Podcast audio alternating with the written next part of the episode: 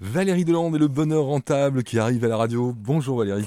Et bonjour Thierry. Alors, on est parti pour un petit jeu de cartes. Hein. C'est Et- comme ça que ça se passe. Ah bah c'est comme ça que ça se passe. Bien joué. Donc le premier jeu, tu te souviens, c'est le jeu du menteur. Oui, j'ai envie de dire la vérité, mais bon, à vous, à vous de- comme vous voulez. Et donc le sujet du jour, pour cheminer bien sûr toujours sur le bonheur rentable, c'est l'instinct. D'accord. L'instinct, par définition, ça se manifeste de façon innée, non préméditée, dans des actions qui sont exécutées sans expérience préalable. On ne peut donc ni le mesurer, ni l'améliorer. À ton avis, vrai ou faux? Euh, vrai, je dirais. C'est logique que tu me dises ça. Eh bien, moi, je vais te dire faux. Nous ne sommes pas des animaux. Voilà. Et voilà, donc le bonheur rentable, justement, c'est basé sur des clés naturelles de notre fonctionnement, bien sûr. Et figure-toi qu'elles se mesurent. Elles s'évaluent, ce qui permet de les comprendre, de les accepter et de mieux les utiliser. Et c'est toujours et encore le chemin d'apprentissage. Alors, comment est-ce qu'on mesure l'instant? Il y a plusieurs méthodes. La première que je vais citer, elle a été inventée par euh, Cathy Colby et elle mesure les forces connatives d'une personne. Est-ce que tu connais ça, les Bah, forces con- cognitive. Et non, c'est connative. Ah non, ça je connais pas. Ah bah voilà. Donc c'est la troisième composante de l'action en fait. Tu as la cognition, effectivement, qui est basée sur la connaissance des croyances. Tu as l'affectivité, qui est liée à l'expérience de vie. Et la connation, c'est l'impulsion dirigée vers un passage à l'action. Donc c'est lié à la motivation. D'accord. Donc voilà. Donc ça, c'est la première méthode.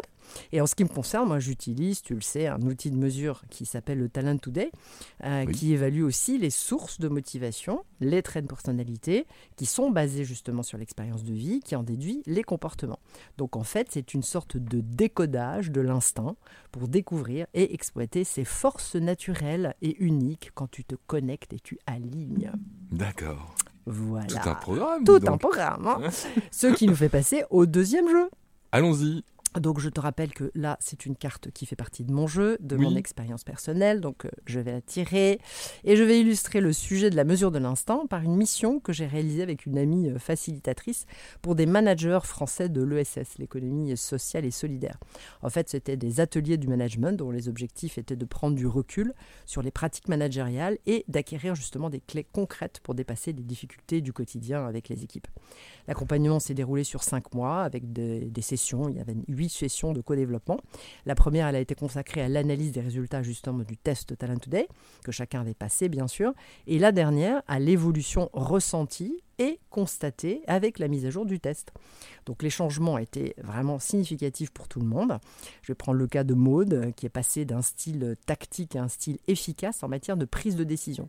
En fait, cette transformation, bah, elle a été liée à l'évolution de son besoin de soutien qui était de 60% au départ et qui est euh, arrivé à 40%, qui a simplement traduit une confiance en elle meilleure, moins besoin de soutien.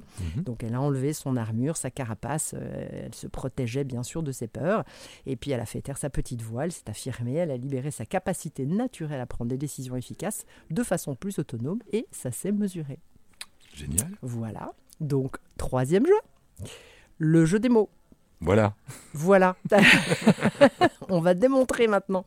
Donc pour ça, j'ai choisi la saga des Harry Potter, Ah. qui est truffée de l'idée que l'instinct associé à la motivation est une clé naturelle pour le succès.